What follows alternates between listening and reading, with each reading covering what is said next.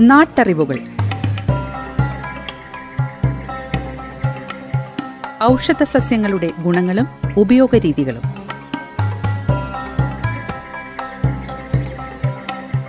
നിർവഹണം സിന്ധു ജസ്റ്റിൻ.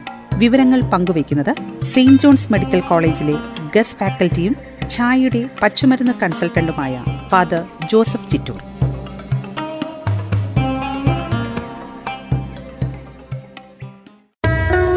നമസ്കാരം പ്രിയ ശ്രോതാക്കളെ. നാട്ടറിവുകളിലേക്ക് ഹൃദ്യമായ സ്വാഗതം. ഇന്നത്തെ നാട്ടറിവുകളിൽ തിപ്പലിയുടെ ഔഷധ ഗുണങ്ങളെക്കുറിച്ച് മനസ്സിലാക്കാം.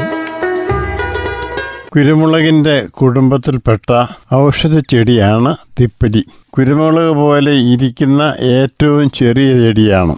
തിപ്പലിയുടെ വിത്ത് ഏറ്റവും ചെറുതാണ്. അതുകൊണ്ട് വിത്ത് വേർതിരിച്ചെടുക്കുന്നില്ല. കുല മുഴുവനും കൂടിയാണ് നമ്മൾ ഉപയോഗിക്കുന്നത്. അത്ര ചെറുതാണ് താനും. തിപ്പലി ഒരുപാട് തരമുണ്ട്.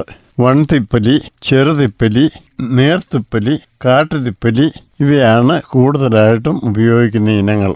കേരളത്തിൽ എല്ലാവരും ഇഷ്ടപ്പെട്ട് ഉപയോഗിക്കുന്നത് വലിയ ഇനങ്ങളിൽപ്പെട്ട തിപ്പലിയാണ് അതല്ല എങ്കിൽ ചെറുതിപ്പലി ഉപയോഗിക്കുന്നു.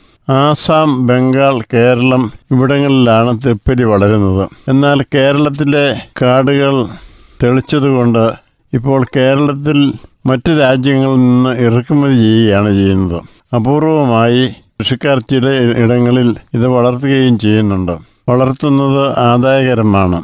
നമ്മുടെ മാർക്കറ്റിൽ ചെറുതിപ്പലിക്ക് പന്തീരായിരം രൂപയും വൻതിപ്പലിക്ക് എണ്ണൂറ് രൂപയുമാണ് വില.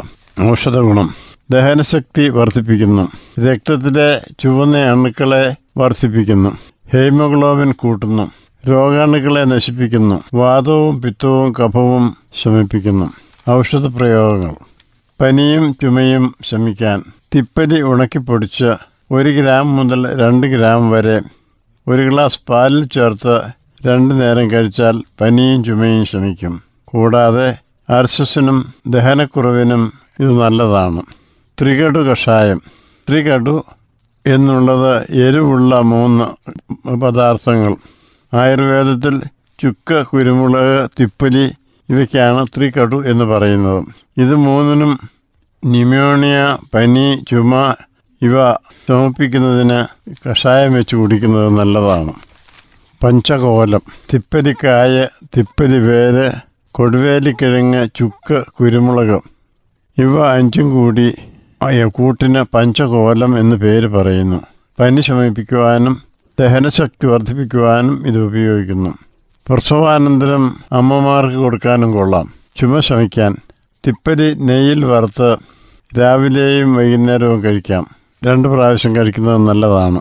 പ്രസവിച്ച അമ്മമാരുടെ ആരോഗ്യത്തിന് ഒരു ഗ്രാം തിപ്പലിപ്പൊടി മൂന്ന് ഗ്രാം ഉണക്കമുന്തിരിങ്ങയും ഇടിച്ച് ഇടിച്ച് ചേർത്ത് ദിവസവും രാവിലെയും വൈകുന്നേരവും കഴിക്കുന്നത് നല്ലതാണ്. അതിസാരത്തിന് കുരുമുളകും തിപ്പലിയും കൂടെ ഉണക്കിപ്പൊടിച്ചത് തിളപ്പിച്ച് ആറിയ വെള്ളത്തിൽ കഴിക്കുക. ആമാതിസാരത്തിന് ഭക്ഷണം ദഹിക്കാതെ അതിസാരമായി പോകുന്നതിനാണ് ആമാതിസാരം എന്ന് പറയുന്നത്.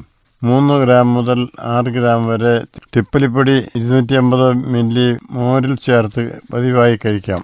മൂത്രാശയക്കല്ലിന് ഇപ്പോൾ ധാരാളമായി കാണുന്ന ഒരു രോഗമാണ് കിഡ്നിയിലും പിത്തസഞ്ചിയിലും ഉള്ള കല്ലുകൾ. ഇത് നശിക്കാൻ തിപ്പലി കരിനച്ചുവേരും ഒപ്പമെടുത്ത് അരച്ച് കരിക്കിന് വെള്ളത്തിൽ കലക്കി പതിവായി കഴിച്ചാൽ കല്ലുകൾ ലയിച്ചു പോയിക്കൊള്ളും.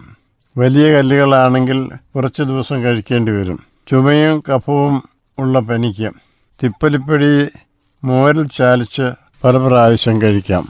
സന്ധിവാദവും ആമവാദവും മാറാൻ അഞ്ച് ഗ്രാം തിപ്പലിപ്പൊടി പാലിലോ നെയ്യിലോ ചേർത്ത് പതിവായി കഴിക്കാമെങ്കിൽ ആമവാദത്തിനും സന്ധിവാദത്തിനും ശമനം കിട്ടും. ഗർഭാശയ രോഗങ്ങൾക്ക് തിപ്പലിപ്പൊടി പാലിലോ നെയ്യിലോ അഞ്ച് ഗ്രാം ചേർത്ത് കഴിച്ചാൽ ഗർഭാശയ രോഗങ്ങൾക്ക് ശമനം ഉണ്ടാകും.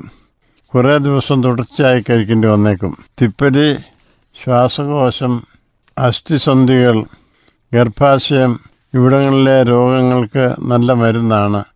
എന്നാൽ ടിപ്പിന്റെ അധികം മാത്രയിലും ദീർഘനാളും കഴിക്കുന്നത് നല്ലതല്ല. നാട്ടറിവുകൾ. ഔഷധ സസ്യങ്ങളുടെ ഗുണങ്ങളും ഉപയോഗരീതികളും.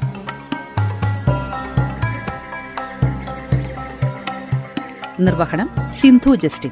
വിവരങ്ങൾ പങ്കുവയ്ക്കുന്നത് സെയിന്റ് ജോൺസ് മെഡിക്കൽ കോളേജിലെ ഗസ്റ്റ് ഫാക്കൽറ്റിയും ഛായയുടെ പച്ചുമരുന്ന് കൺസൾട്ടന്റുമായ ഫാദർ ജോസഫ് ചിറ്റൂർ.